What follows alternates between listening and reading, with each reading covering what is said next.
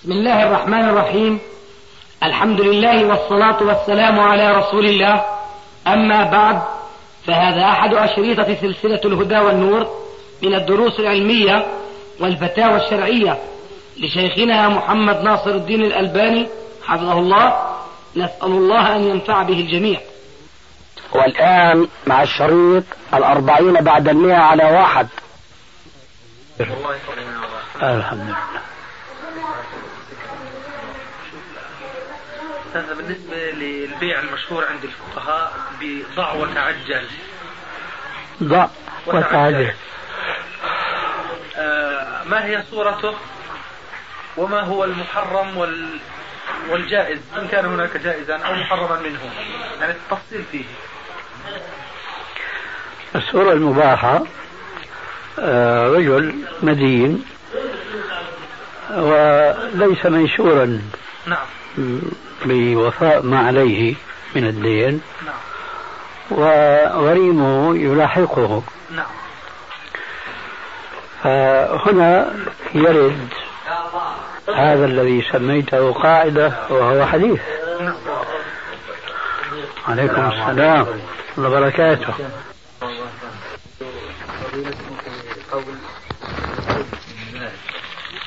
جاء الله وقد نصب كرسيه لفصل القضاء. وقد جاء الله وقد نصب كرسيه لفصل القضاء. نعم. آه ممكن آه، تحدد لي سؤالك لحدد الجواب. بالنسبة للمجيء معروف وقد جاء الله. هذا الذي نعم. إذا شو بقي؟ وقد نصب كرسيه أي نعم. لفصل القضاء. نعم. نعم. هذا جاء في بعض الأحاديث لكن الحقيقة أنا ما أستحضر الآن إذا كان ذلك من الأحاديث الثابتة عن الرسول عليه السلام. إذا ما في عندي جواب واضح الآن. ما دام الأولى ما فيها إشكال فالأخرى تحتاج إلى مراجعة. هذا تخويفة تخويفة ثانية هي والله. أو كأنه لا وكأنه عم يصطاد في البحر يعني. زي ما قلت لك في بحر العلم يا أستاذ. الواحد بده يتكلم قال له استنى. كذلك كذلك حديث تملقوا لله. هل يصح وما نعم. معناه؟ لا يصح. لا يصح. لا هو جايب حديث نعم. وريني. وفي الحديث تملقوا لله. آه. سبحان الله. لا يصح. لا ما يصح. هذا الظاهر في غريب الأحاديث. هو المعنى واضح يعني ما أقصد التملق يعني التواضع. نعم. أي نعم. لكن ما هو ثابت. جزاك الله خير. يكون ما زاد على الكعبين في النار. هل يشمل أيضا البنطال والسراويل؟ إذا كان لابد من لبس البنطال إيه، تحتاج إلى استدراك آخر لكن الظاهر يطلع مني مو منك. أنا أردت أن أقول لو غيرك قالها. ما؟ أليس اسم موصول؟ نعم. وأليس هو اسم يفيد العموم والشمول؟ نعم. هذا إذا الذي عندي لك- لكن نقل لي بعض الإخوة إيه. عن بعض أهل العلم أنهم يستثنون البنطال والسراويل ما شاء الله. الذي استثنوه أحق بالإبقاء من غيره لأنه يجمع مصيبتين بل ثلاث مصائب. التشبه بالكفار ولبس ما يجسم العورة وإطالة الثوب إلى ما تحت الكعبين. فمن أين جاء الاستثناء؟ لا دليل عليه لا هذا خلاف الأدلة وليس خلاف الدليل لو سمحت شيخنا سؤال آه، في يعني من العلماء المعاصرين آه، في يعني آه، بالنسبة للحرب في أفغانستان يعني أباح وقال إنه يعني أباح ماذا؟ يعني قال إنه هذا الجهاد يعني لازم أو فرض فرض عين. فما يعني خذ الجواب في تسجيل عند أبو أحمد. تسجيل مفصل. يعني وهو بإيجاز كما سمعت. يعني اقصد يعني أنا لما يعني بقرأ ويعني في المج- في المجلات في التلفزيون في عده عدة أحزاب وعدة جماعات. يعني في نفس أفغانستان. ف ما جئت بشيء جديد. يعني ما جئت بشيء جديد لم يرد عليه في التسجيل الذي عند صاحبك. لكن كل ما يخطر في البال إن شاء الله تقريبا موجود في الشريط هذا. لكن مشان أنت يعني يطمئن بالك ويرتاح خاطرك كما أجبتك بإيجاز عن الحكم أصل الحكم أنه كما سمعت أنه فرض عين. كذلك أجيبك بإيجاز وجود هذه الأحزاب في تلك البلاد. آه، بداهة آه، لا يخرج تلك البلاد عن كونها بلاد إسلامية. فإن كنت ترى خلاف ذلك نسمع منك وألا أمضي في إراحة بالك. طب هل التفرق هذا؟ لا الله يهديك. بدك خسر لي كلامي يعني آه. هذه الأحزاب وجودها في تلك البلاد لا يخرجها عن كونها بلاد إسلامية. أنا الآن يعني غيرت شيء من أسلوبي في المناقشة لأنك لست مناقشا. وإلا كنت بقول لك سؤال وجواب. وجود هذه الأحزاب في تلك البلاد هل يخرجها هذه البلاد عن كونها بلاد إسلامية؟ حينئذ لا مناص لك من جواب بما أجبت الآن. صح؟ نعم. كويس. هذا الذي أردته حينما قلت بالعبارة الأولى يعني تقريرا أن ذلك لا يخرجها عن كونها بلاد إسلامية الآن إذا الأمر كذلك فلا يجوز لنا معشر المسلمين في كل بلاد الإسلام أن ندع تلك البلاد لقمة سائغة للكفار فهمتني؟ نعم. طيب. وكفى. جزاك الله عنك وإياك. شيخنا علي بن معبد عن أبي هريرة. ما مدى صحته؟ علي بن معبد يعني مثل البخاري عن أبي هريرة. علي بن معبد ليس تابعيا. مش هكذا تذكر هذا مؤلف كتاب قديم يعني متأخر. لو كتاب انت بدك شوف اللي يمكن روى علي بن معبد عن أبي هريرة. القرطبي يذكر في كتاب بالتذكرة قل وروي عن علي بن معبد عن أبي هريرة حديث السور آه، إذا بيكون خطأ مطبعي روى. روى علي بن معبد عن أبي هريرة. علي بن معبد أخي ليس تابعيا وإنما هو من المؤلفين. طيب شيخنا تعرف آه، يكفر بعض العلماء تارك الصلاة. هذه بحثان كثيرا ولكن ويقولون أيضا بالكتاب والسنة وقول الصحابة والنظر الصحيح. والسامع لهذا الكلام يظن أن المسألة هكذا.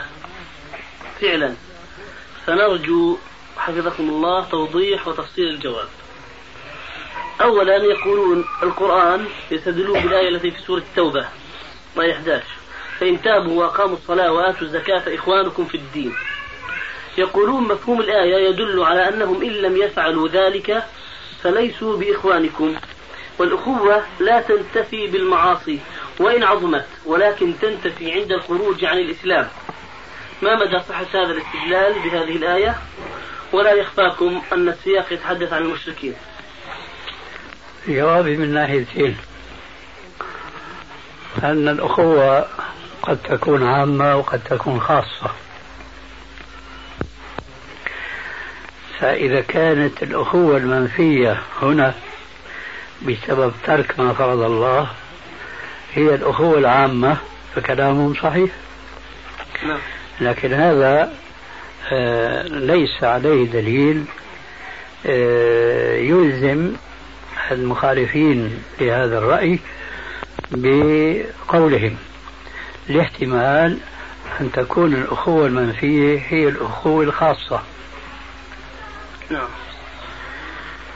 وهذا لا بد لهم من أن يتبنوه. هذه يعني الحجة القوية. لأنهم يفرقون بين تارك الصلاة وتارك الزكاة من حيث أن تارك الزكاة ما يقطعون بكفره وردته كما يفعلون بالنسبة لتارك الصلاة. وقد ذكر مع ترك الصلاة ترك الزكاة. فما كان جوابهم هذا جواب جدلي لكنه صحيح.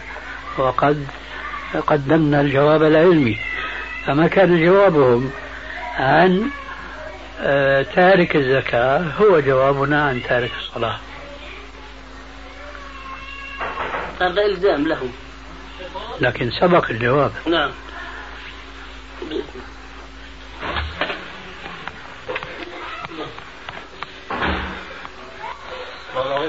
وعليكم السلام ورحمة الله وبركاته.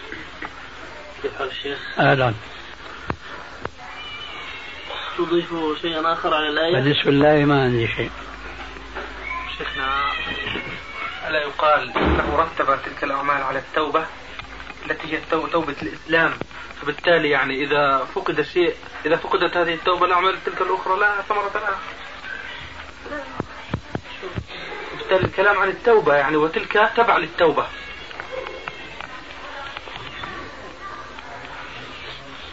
والسياق عن المشركين. مش واضح كلامك؟ يعني الآن فإن تابوا وأقاموا الصلاة وآتوا الزكاة فإخوانكم. أي. الكلام عن المشركين. تمام. فهو صدر البحث عن التوبة. هي توبة الإسلام الدخول في الإسلام. أي. وبالتالي رتب تلك الأمور. أي نعم. ف- فإخوانكم في الدين يعني لا يستلزم أنها تكون بسبب إقامة الصلاة وإيتاء الزكاة إنما بسبب التوبة اللي دخلوا فيها. وإقامة الصلاة وإيتاء الزكاة تبع للتوبة. فبالتالي لا ي- يعني لا ننفي عنه الأخوة في الدين بسبب تركه ل- للصلاة فقط لأنه في قبل الصلاة توبة التي هي الأصل. طيب بس ويبقى الجواب مفهوم المخالفة. نعم والله. فإخوانكم وإلا فليسوا بإخوانكم. وهذا صحيح بسبب التوبة مش بسبب آه، الصلاة. كيف؟ يردوا معه لأنه هو لسه مش موضح مراده. مفهوم المخالفة وهنا الحجة. نعم. فإن لم يؤتوا الزكاة فإن لم يقيموا الصلاة ويؤتوا الزكاة. فليسوا بإخوانكم. ما هو في قبل قوله بإقامة الصلاة وإيتاء الزكاة توبة طيب. وإن لم يتوبوا. طيب. وتلك الأعمال تبع. جميل. إذا من أول فإن لم يتوبوا فليسوا بإخوانكم. طبعا. طيب. فإن لم يتوبوا ولم يصلوا هذا فليسوا هذا بصير البحث الآخر اللي فصلت فيه أستاذنا. هذا ما المحيد عنه يا أخي. نعم. على على رأيك سنقول فإن لم يتوبوا ويقيموا الصلاة ويؤتوا الزكاة فليسوا بإخواننا. أي نعم. يعني نحن ما نستطيع أن نقول أن المقصود فقط الجملة الأولى وهي التوبة. نعم. وإنما التوبة وإقام الصلاة وإيتاء الزكاة. نعم. هالمجموعة هي؟ إذا. انتفت يساوي نفي الأخوة. لكن هذه الأخوة المنفية هي هل هي أخوة مطلقة؟ أي فهم مشركون كما كانوا من قبل؟ أم بقدر ما ينقصون تنقص الأخوة تنقص الأخوة نعم. فبيكون المنفي أخوة الكمال نعم. كمثل لا إيمان لمن لا أمانة له ولا دين لمن لا عهد له نعم. نفي الكمال وليس نفي الصحة إذا بالفقرة الأخير هذه أجبت عن استدلالهم من السنة وهو قولهم أن النبي صلى الله عليه وسلم قال بين الرجل وبين الكفر ترك الصلاة آه. وأن العهد الذي بيننا وبينهم الصلاة فمن تركها فقد كفر آه نعم. أن هذه الأحاديث ليست على ظاهرها طبعا كفر دون كفر هي حلها ابن عباس الله يرضى عنه. طيب بدأ في كمان زيادة بيان في هذا. حسبك هذا الآن حسبك هذا الآن ويقولون أيضا أقوال الصحابة. إيه. قول أمير المؤمنين عمر بن الخطاب رضي الله تعالى في عنه. ورق كلينكس هنا ولا إيه؟ أي نعم موجود. هذا قول ضيف لي إياه.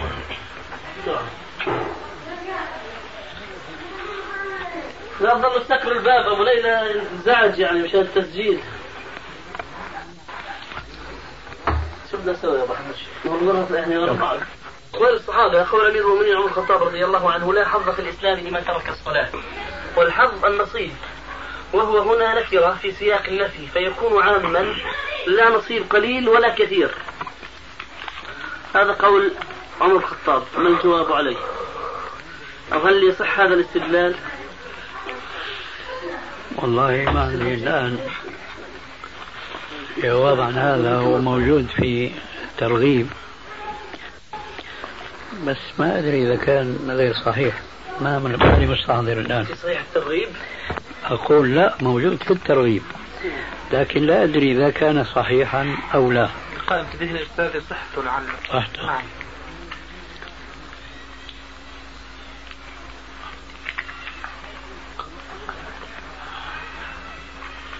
ما ذاكرين مين رواه؟ لا أنتم لا حظ في الإسلام قول الصحابي. نعم. وعليكم السلام.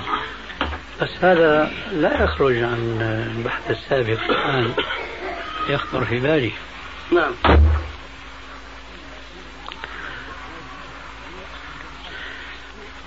مثل لا إيمان شو الفرق؟ نعم. ولا دين ولا حظ. موطأ وفي غير موطأ. عندك. أنا استريحك يا شيخنا اي استريح اللي بريد ضيفه على ما سبق أن هذا نكرة تفيد الشمول هذا كلام عربي صحيح. نعم. لكن هذا حينما لا يكون هناك أدلة تضطرنا إلى تقييد هذه الدلالة. وإلا إذا أخذنا حديث لا إيمان ولا يدخل الجنة وهو نحو ذلك من العبارات خرجنا بمخرج المذهب الخوارج.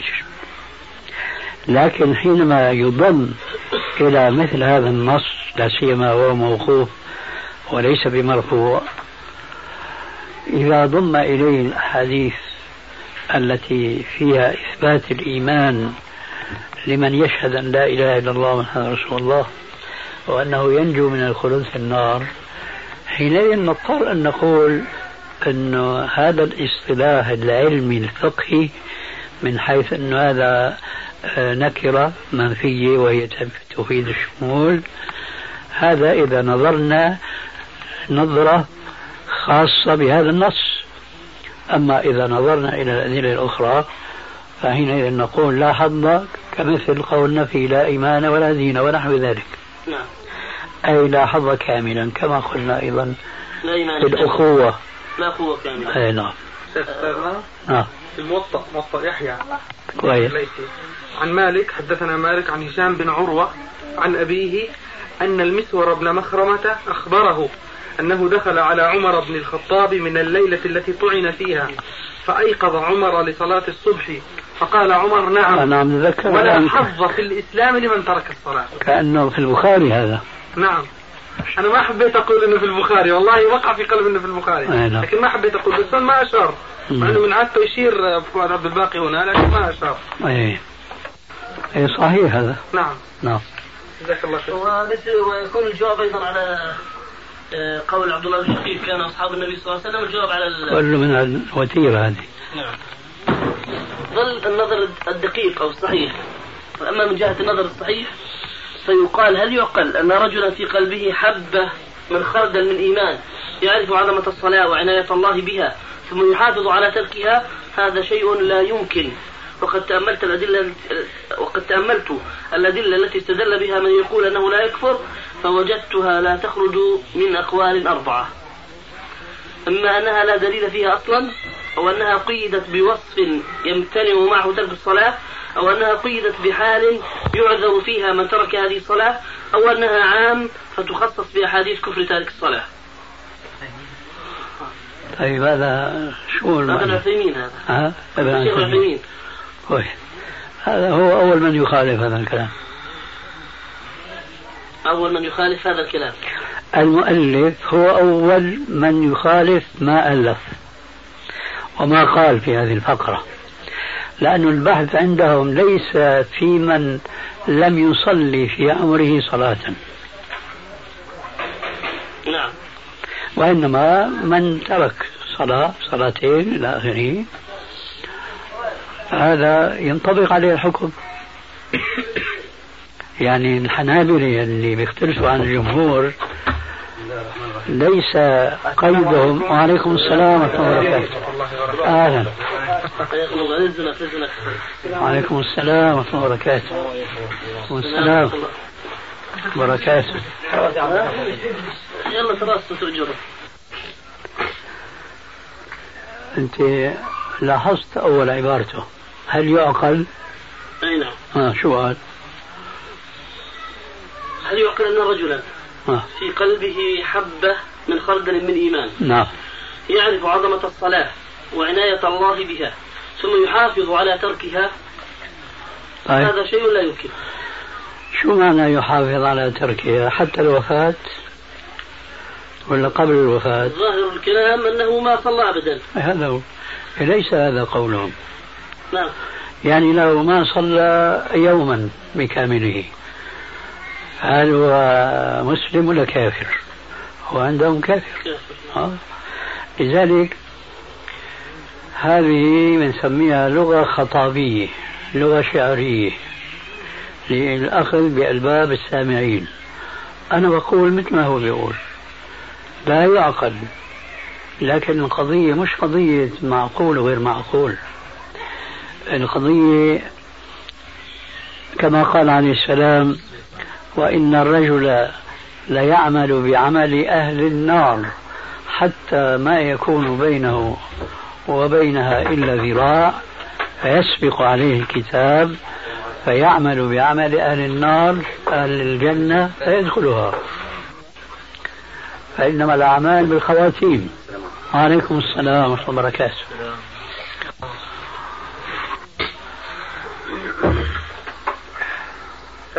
حديث. يعني الحقيقة إخواننا دون الحنابلة مش محررين مذهبهم في موضوع تارك الصلاة. نعم. كثيرا ما سمعتهم يتحدثون في الإذاعة ما بيوضحوا المسألة توضيحا يفهمه كل السامعين لكلامهم هل يكفر بترك صلاة واحدة؟ ولا بترك خمس صلوات في اليوم والليلة؟ ولا ولا إلى آخره؟ ما تفهم عنهم هذا الموضوع إطلاقا.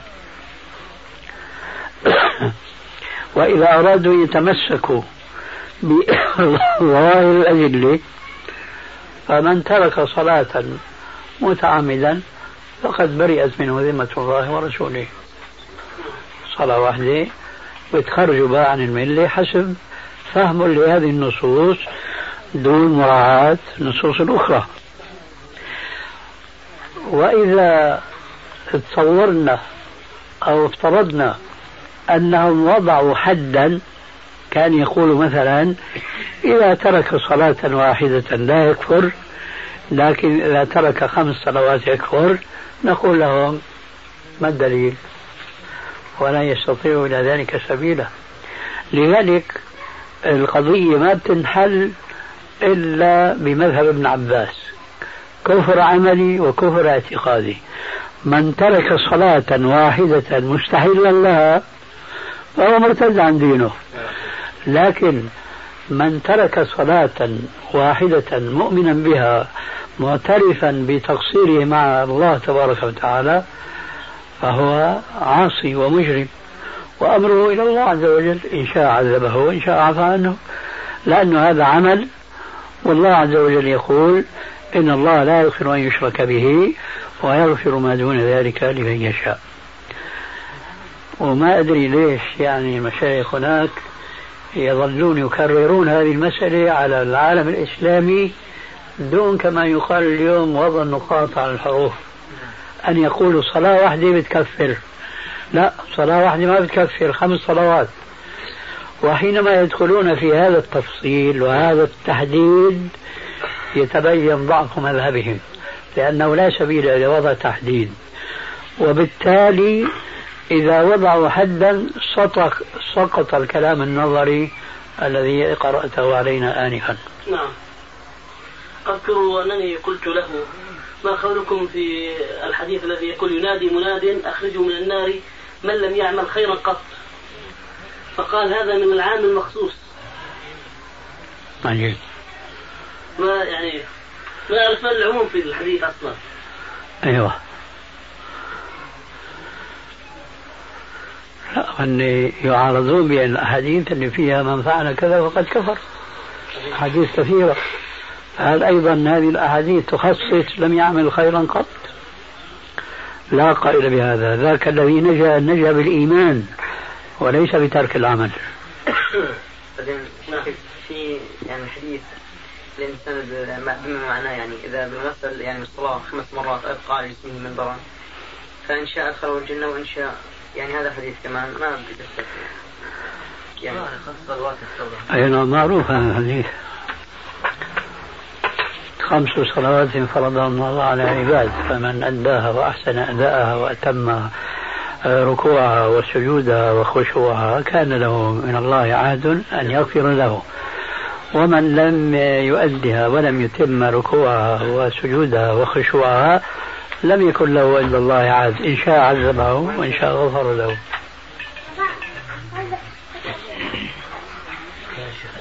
يا شيخ إذا صلاة الصبح أخذت الشباب أعرف ناس كثير وأنا منهم كمان. وصلي الفجر بعد الستة. ومرات سبعة. كيف بتصلي إيش الفجر؟ الصبح آه. إيه. بعد الست الصبح الساعة 6 مرات سبعة كمان. كسل. كسل. اللهم إني أعوذ بك من العجز والكسل. شو هذا؟ لا أدري. يعني أظن أنها بتعجبك شيخنا ناعمة و... ما مو أسي؟ لا ناعمة جدا. طيب. اللهم صل على سيدنا في حد من الإخوان قاعدين الان كسل بالنصف صلاه الصبح بسم الله الرحمن الرحيم يعني قصدك تصحى وتسمع أنا ما بصحاش طيب هو هو أنا بدي اصحى وسمع كل بيدك اليمين هيك وهيك يعني يا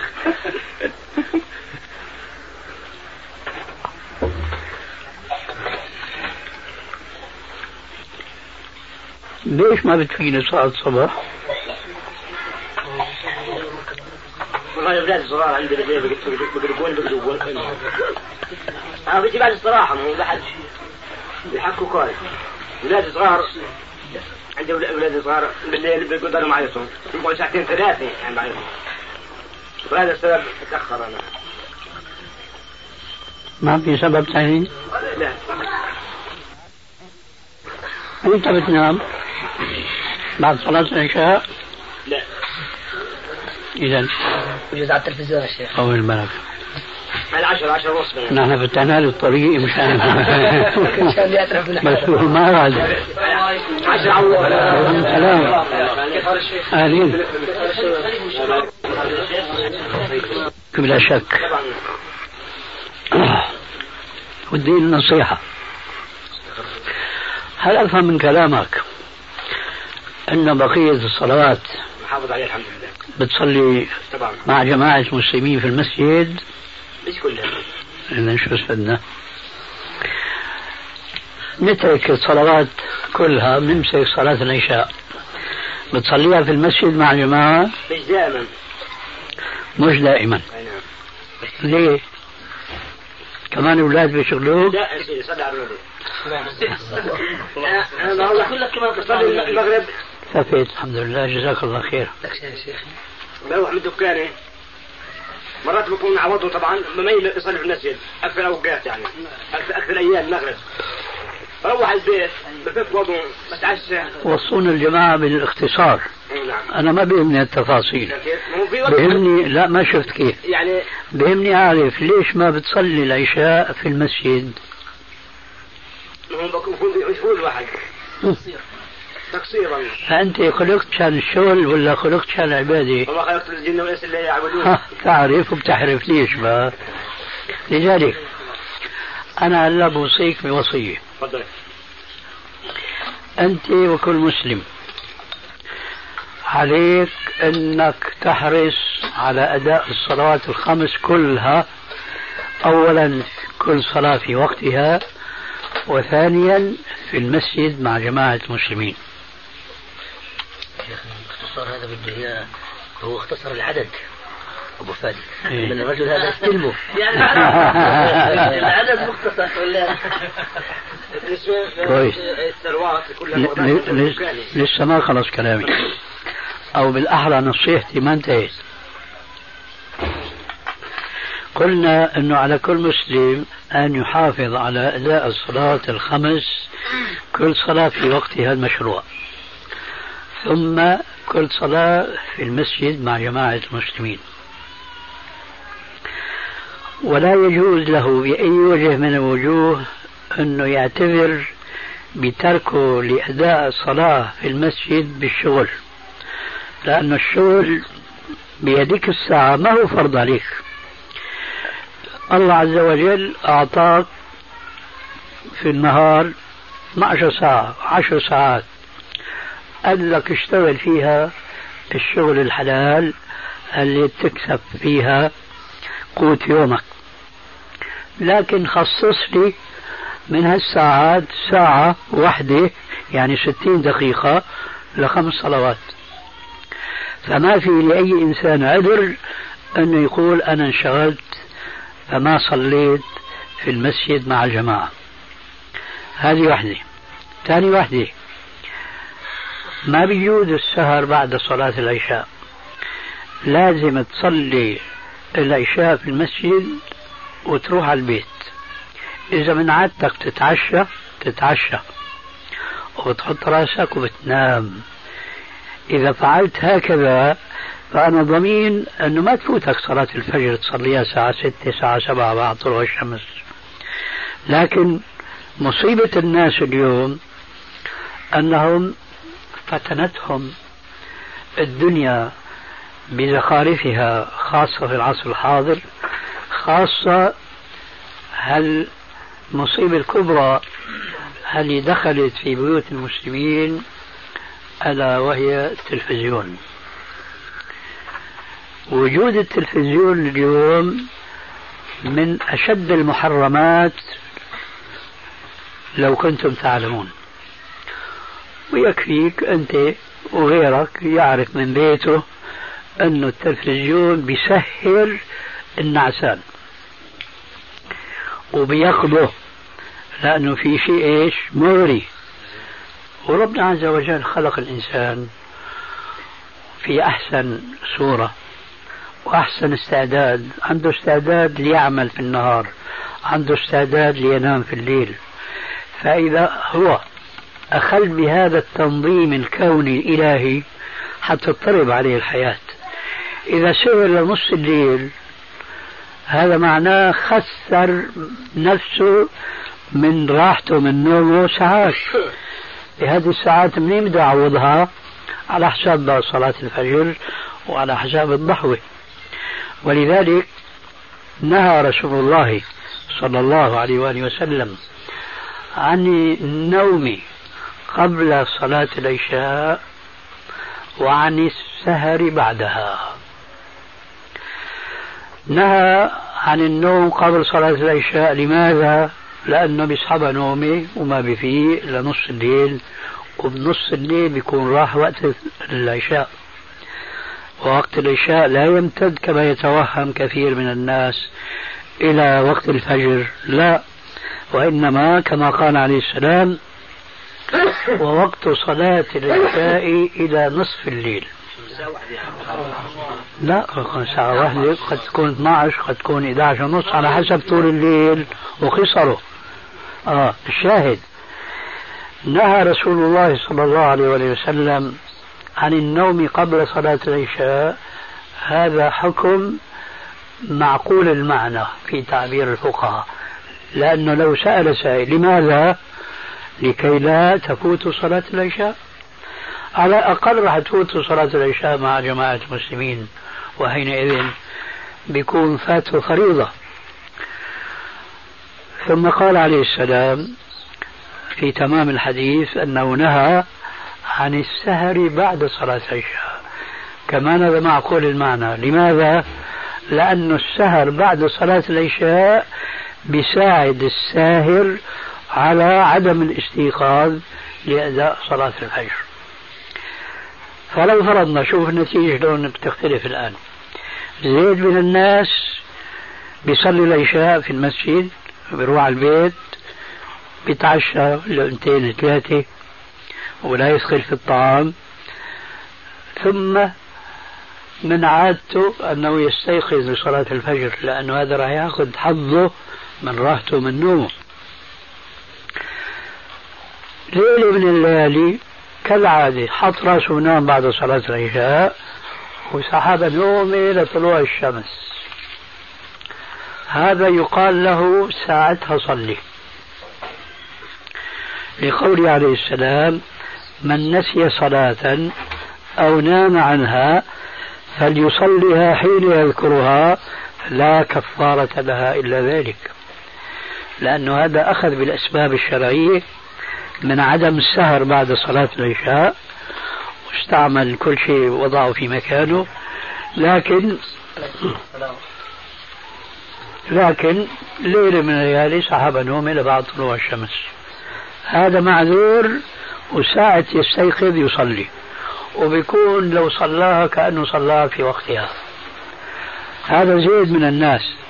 أما شخص آخر كما هو الغالب اليوم على كثير من الناس ما بينام إلا مثل صاحبنا آنفا عشرة ونص 11 وقد كمان يصحى بال 12 إيه هذا بطبيعة الحال ما راح يقدر يستيقظ لصلاة الفجر. هذا إذا استيقظ بعد طلوع الشمس راحت عليه الصلاة ولا يمكنه أبدا أن يصليها. وهذا كله يعني ضرورة المحافظة أولا على أداء كل صلاة في وقتها وفي المسجد وثانيا أن نبتعد عن الأسباب التي تصرفنا عن القيام بأداء الصلاة في وقتها. أظن وضح لك الجواب الآن إن شاء الله. تفضل. حكيت تبع صلاة العشاء طبعا لما أكون أنا عندي عشرة من النفر أو عشرة أو 15 ولد في الدار. وبعد صلاة العشاء أحط حالي وأنام طب أنا ما بدي برضو صحتي وبدي آخذ حقي من الحياة من زوجتي يعني إيه؟ أحط راسي وأنام وينام الأولاد على العشرة بنام الأولاد أو على 11 شو بدك تسوي هذا؟ وهذا اللي بتبطلوا علي نوم أنت سامحك الله أنا ما حكيت إنه ما لازم الزوج يلتفت لأولاده ولزوجته ولزوجته نعم نعم اولا هالأولاد الخمسة أو العشرة أو الخمسة عشر هل هن منذ نعومة أظفارهم قام والداه مو بس الرجل حتى إيش؟ الزوجة. قام والد والدا لأولادهم قلوا أو كثروا. قاموا بوظيفة تربيتهم تربية إسلامية. أنا بقول لك آسفا لا. ومن هنا تأتي المشكلة. مثلا زيد من الناس اللي بده يحافظ على أداء الصلاة في وقتها؟ وبده يصلي بعد العشاء على حسب النظام الشرعي. لما صلى العشاء في المسجد أخذ الأولاد الكبار معه إلى المسجد؟ الجواب لا. ولذلك تجد المساجد اليوم خاوية على عروشها إلا من اختيارية أو الكهول أو اللي ها قريبين من المرحلة هي. أما الشباب أولاد 12 13 14 15 بدأنا نحن في العصر الحاضر الآن نرى شيء من هذه الأنماط لكن مع الأسف منشوف هؤلاء الشباب اللي الآن نراهم في المساجد ولم نكن نراها فيما مضى من الزمان هذا الاتجاه في حضورهم المساجد ليس سببهم هم الآباء. أكثر الآباء لا يهتمون بأبنائهم. السبب هو البيئة اللي عايشين فيها والصحبة الصالحة عم يتأثروا بها وعم ينشطوا لحضور المساجد. أما أما الآباء فأكثرهم هل بيصلوا؟ ما بيهتموا بأولادهم. فأنت بلغت ما شاء الله قلت 10 و15 كم ولد هذا بده يكون بلغ سن التكليف؟ لازم إذا فتح باب البيت منطلقا إلى المسجد. كم ولد لازم يكون ماشي معه؟ أقل شيء خمسة. أه. نحن ما بنشوف هيك شيء اليوم فإذا هذا يعطينا شيء مؤسف جدا أنه هذا الوالد هل عنده البركة من الأولاد؟ هو مقصر منذ ما بدأ الولد الأول إجا الولد الأول. لأنه لو بدأ هو بتربية الولد الأول وصار مثلا بحاضر على الصلاة ابن تسعة ابن عشرة وكل ما نبغ بيهتم بقى في الصلاة في المسجد أخوه الثاني بيلحق فيه والثالث بيلحق فيه وهكذا بيرتاح الوالد إذا ما أحسن إنبات البذرة الأولى. هذا مش موجود اليوم مع الأسف. لذلك ستضخم المشكلة اللي أنت صورتها آنفا. أنا يمكن أبعدت شوي عن الجواب مباشرة لكن أنا بيهمني لفت النظر تماما. بقول لك هذول الأولاد مو تعشوا تعشوا وخلصوا. شو المفروض فيهم؟ كل واحد يستلم فرشته وينام. ليش؟ لأنه أبوه هيك مساوي. وأبوه بقى لما بده يتمتع بحلاله راح يتمتع بحلاله في غرفته الخاصة مو في بين أولاده. فهو بيئوي إلى فراشه هو وزوجته بعدما أو الأولاد كلهم إلى فرشهم وسكن البيت وهذه. وبعد ذلك ما هو بيتمتع بحلاله. بدها وقت. نعم؟ بدها وقت. مهما كان الوقت نحن ما بنقول صلينا عشاء ونمنا. لا. هذا الوقت المهم يكون محدد مقنن. نحن عم نحكي عن الوسائل اللي بتصرفنا عن طاعة الله وهو التلفزيون. أما تعال أنت ولد صليت؟ لا ما صليت. أنت توضيت لا هذه أمور لابد منها. لكن هذه مهما أخذت من الزمان ما راح تأخذ نص ساعة ما راح تأخذ بالكثير بالكثير ساعة. بيناموش بعد ساعتين ثلاثة. هم في غرفهم يا حبيبي ما بيناموا ليش؟ لأنه من الأصل ما هن مربيين ما هن مؤدبين على الإسلام. ما تأخذني ما تأخذني. أبوه مش مؤدب أدب الإسلام وفاقد الشيء لا يعطيه. كل هالجيل اللي شايفينه هلا. الكلام عام في كل الأمة اليوم هيك يعني. الجيل اللي هلا ناشئ. معين أو كذا. وبريد أنا ألفت نظركم لشيء. هلا في فرق. في توعية الآن يمكن تشهدوا جميعكم فيها ما كانت موجودة قبل 20 سنة. صحيح ولا لا؟ طيب. لكن لسه التربية ما بدأت تؤتي ثمارها. التربية على الإسلام الصحيح لسه ما بدأت تؤتي ثمارها. ومن التربية أشرنا إليه آنفا أنه نهى رسول الله صلى الله عليه وسلم عن النوم قبل صلاة العشاء وعن الحديث بعدها. هذه تربية إسلامية. تعرفونها؟ يمكن ما تعرفونها فكرا وعلما فكيف تعرفونها عملا؟ ما بتعرفوها. منين بدكم تعلموا؟ ما كان في علم من السابق. هلا بدأ ينتشر شيء من العلم الصحيح بين الناس. من العلم المجهول آه، علما والمهجور عملا وهذا ما يستطيع أحد ينكره مع الأسف قوله عليه السلام مروا أولادكم بالصلاة وهم أبناء سبع واضربوهم عليها وهم أبناء عشر وفرقوا بينهم في المضاجع. الآن كم وكم من الآباء ثم كم وكم من الأمهات يعتنون بأمر الولد بالصلاة لما بيبلغ السن السابعة. وبيستمروا على هذا الأمر ما بين مدة ومدة لحتى الولد إيش؟ يخضع لهذا الأمر الكريم. فإذا ما خضع ثلاث سنوات ودخلت حياته في السن العاشرة حينئذ يضرب. وين في أب اليوم؟ فضلا عن أم تضرب ولدها لأنه صار عمره عشر سنوات وهو لا يصلي. وين هذا؟ لذلك علينا أن نعلم وأن نعمل بما نعلم وإلا كان العلم الذي لا نعمل به حجة علينا. نعم. الموضوع بالله. تفضل. كان طالب بقدم في امتحان وأقيمت صلاة أو أقيمت أحد الصلوات. ولا يستطيع الخروج لأنه يقدم الامتحان. فهل هذا يعتبر عذر شرعي أم لا؟ عذر شرعي لعدم الحضور؟ عدم حضور هذا مثل متى لما بيكون المنهج منحرف عن الشريعة. فيا ما بينتمي للعمل بهذا المنهج وإلا بده يلتزمه حينئذ بده يخالف الشريعة. نعم. فإذا كان واقعه هكذا نعم. فحينئذ نقول إما أن تخرج عن هذا المنهج نعم. وإما أن تعتبر واقعك هذا ضرورة لك تصلي إما جمعا وإما كل صلاة في وقتها منفردا. يعني يؤثم على ذلك؟ حسب المنهج المنهج خطأ. ما خطأ؟ وما بني على خطأ فهو خطأ. نعم. ولذلك ما نشجع نحن العمل بمثل هذه المناهج صلاة الجمعة بروحوها أحيانا. نعم. إيه. اللهم اسقي من سقاني. نعم. نام عن صلاة أو نسيها فليصليها حين يذكرها. شخص نائم فاستيقظ بعد طلوع الفجر. فنظر في الساعة وجد يعني صلاة الفجر قد ذهبت.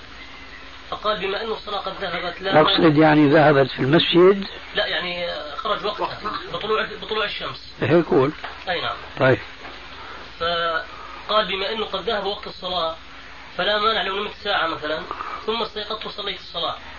فهل إذا استيقظ بعد ساعة يكون يصلي أم ذهبت الصلاة عنه من ناحية شرعية ولا يصلي؟ شو فهمت من الحديث؟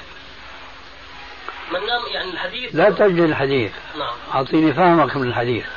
فهمي الحديث أنه إذا استيقظ يجب أن يصليها. هذا هو. عرفت فالزم هذا رمضان يا شيخنا. ما؟ هذا رمضان.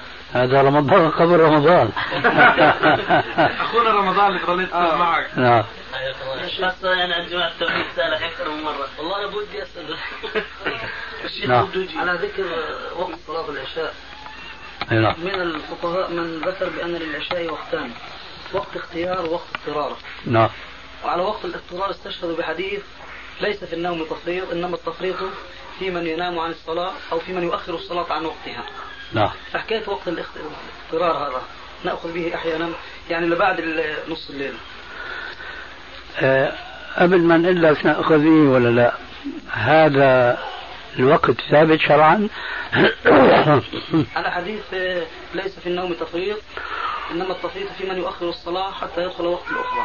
إيه وين وقت صلاة الأخرى بالنسبة للعشاء؟ العشاء الفجر. طيب وبالنسبة للفجر؟ آه، طلوع الشمس. لا الصلاه الأخرى. ما في وقت صلاة أخرى بالنسبة للفجر. في الظهر. الفجر ينتهي بطلوع الشمس معروف هو العشاء ينتهي بنصف الليل. يعني شو الفرق؟ لا أنا بقول حكايه الاضطرار يعني. أنت اللي بتقصد أنا فهمانه. نعم. بس يا ترى أنت فهمان اللي بقصده هذا الحديث أخي لم يسق لبيان انه كل صلاة تمتد إلى وقت الصلاة الأخرى. وإنما سيق لبيان أن الإنسان إذا نام عن الصلاة فهو لا يؤاخذ عنها. إنما يؤاخذ فيما إذا تعمد إخراج الصلاة حتى يدخل وقت الصلاة الأخرى. لكن هذا ليس سيق لبيان تحديد الأوقات للصلوات الخمس. فإذا كان رجل استيقظ آه، نام عن صلاة العشاء إلى ما بعد نصف الليل. إيه ما دخل وقت الصبح هنا فعلا؟ فهل معناها له أن يصلي حتى يدخل وقت الفجر؟ لابد هنا من دليل والدليل هنا مفقود إلا هذا الحديث اللي استدلوا به على وقت الضرورة كما تنقل. لكن هذا يرد عليهم أيضا الرجل الذي استيقظ لم يستيقظ لصلاة الفجر وسحب هيك لقبل صلاة الظهر. قبل صلاة الظهر؟ فهو يصليها.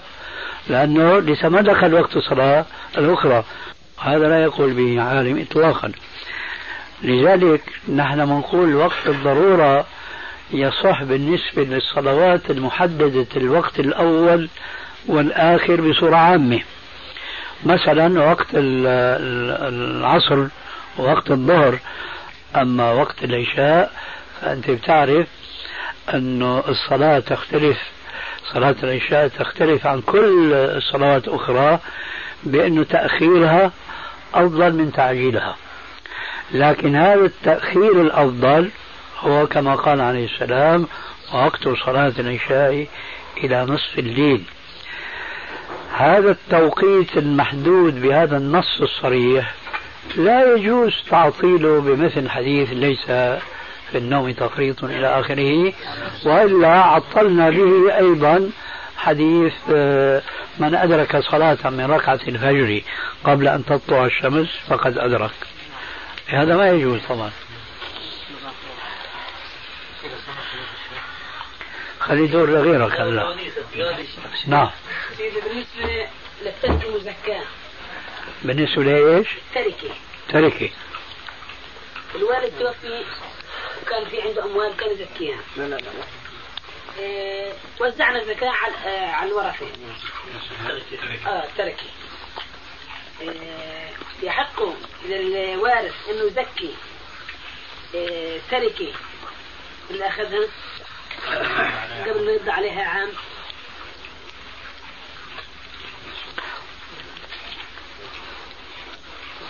يعني يزكي حصته اللي أخذها؟ اللي أخذها.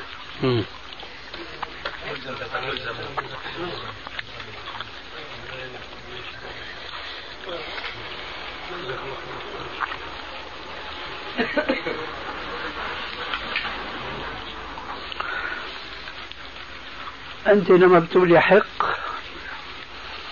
أظن بتعني هل يجب.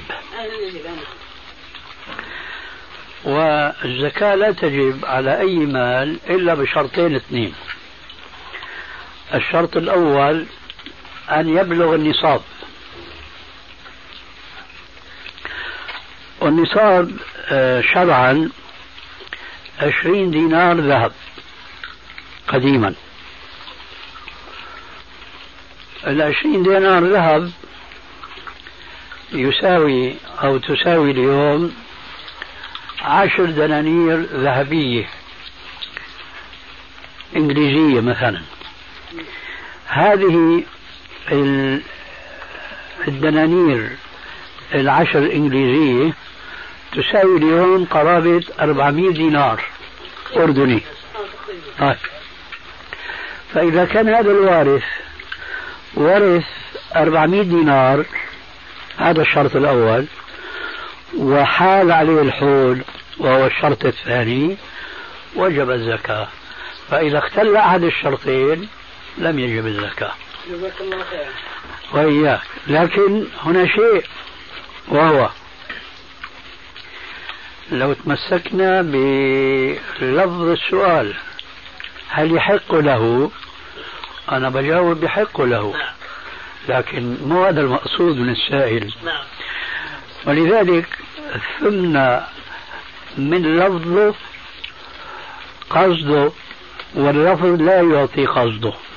ثم رجعنا وبنينا على لفظه حكم ثاني وهو أنه يحق لمن ورث مالا بلغ نصابا أن يعجل بالخير ويطالب المية اثنين ونص أول ما امتلك. وهذا هو السؤال بعينه. لكن, لكن أنا تحفظته قلت له أنك لعلك أنت تعني. يجب قال نعم. إذا إذا معناه ما بنفرق بين يجب وبين يحقه بالنسبة لأخوي الأصغر طلع له من التركة مبلغ. المبلغ اللي طلع له مش معه أنا مثلا أخذته منه. بحق هل يجوز له أنه هو؟ هل, هل يجب؟ آه، أنه يزكيه؟ أنت تزكيه ولا هو يزكيه؟ هو يزكيه. أو معي أنا. كدين كدين يعني.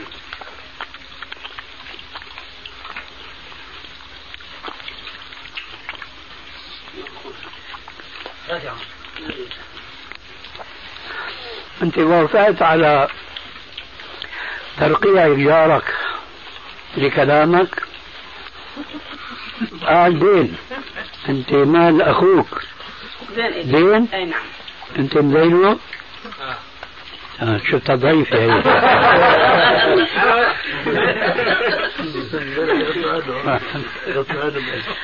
أنا عارف هو مش أنا اللي انت الوالد. الوالد اللي زينا يعني المرحوم؟ نعم. كيف صارت بقى هي؟ صارت مشكوك يا مشكلة ثانية. يعني كل كل واحد وصل له نصيبه. إلا الأصغر ما وصل له نصيبه. نصيبه خليته معي أنا على أساس آه كذين عندي. أنت نصيب أخوك هذا اللي سميته أصغر. أي نعم. وأنا شايفه من جهة أكبر. انه عارف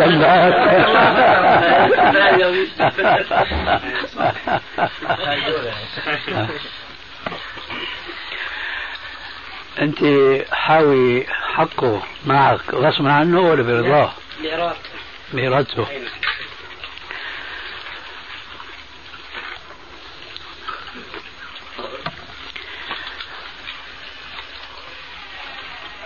جواب سؤالك إذا كان المال اللي أخيك عندك ما مات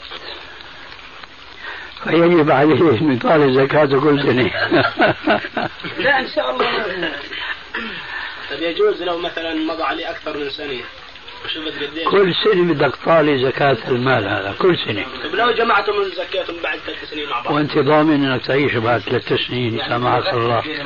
الله أعلم. لما يعني مضمون الدنيا شوي لسه خلص.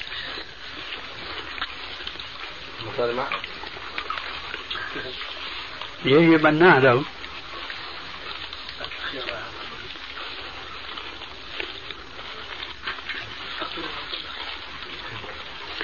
أنه ما في فرق بين المال مالي هل عندي ويجب إخراج الزكاة عنه كل سنة؟ مالي عندي وبين هذا المال في لو كان عند فيما لو كان عند غيري. من حيث أنه يجب أن أخرج هذا. عن هذا المال الزكاة في كل سنة بسنتها. ما في فرق. سواء كان مال عندي أو كان مالي دين عند غيري. لماذا لا يجوز؟ لأن الله عز وجل يقول وسارعوا إلى مغفرة من ربكم وجنة عرضها السماوات والأرض أعدت للمتقين. سارعوا إلى مغفرة من ربكم. تتمة الكلام في الشريط التالي. وبنشوفها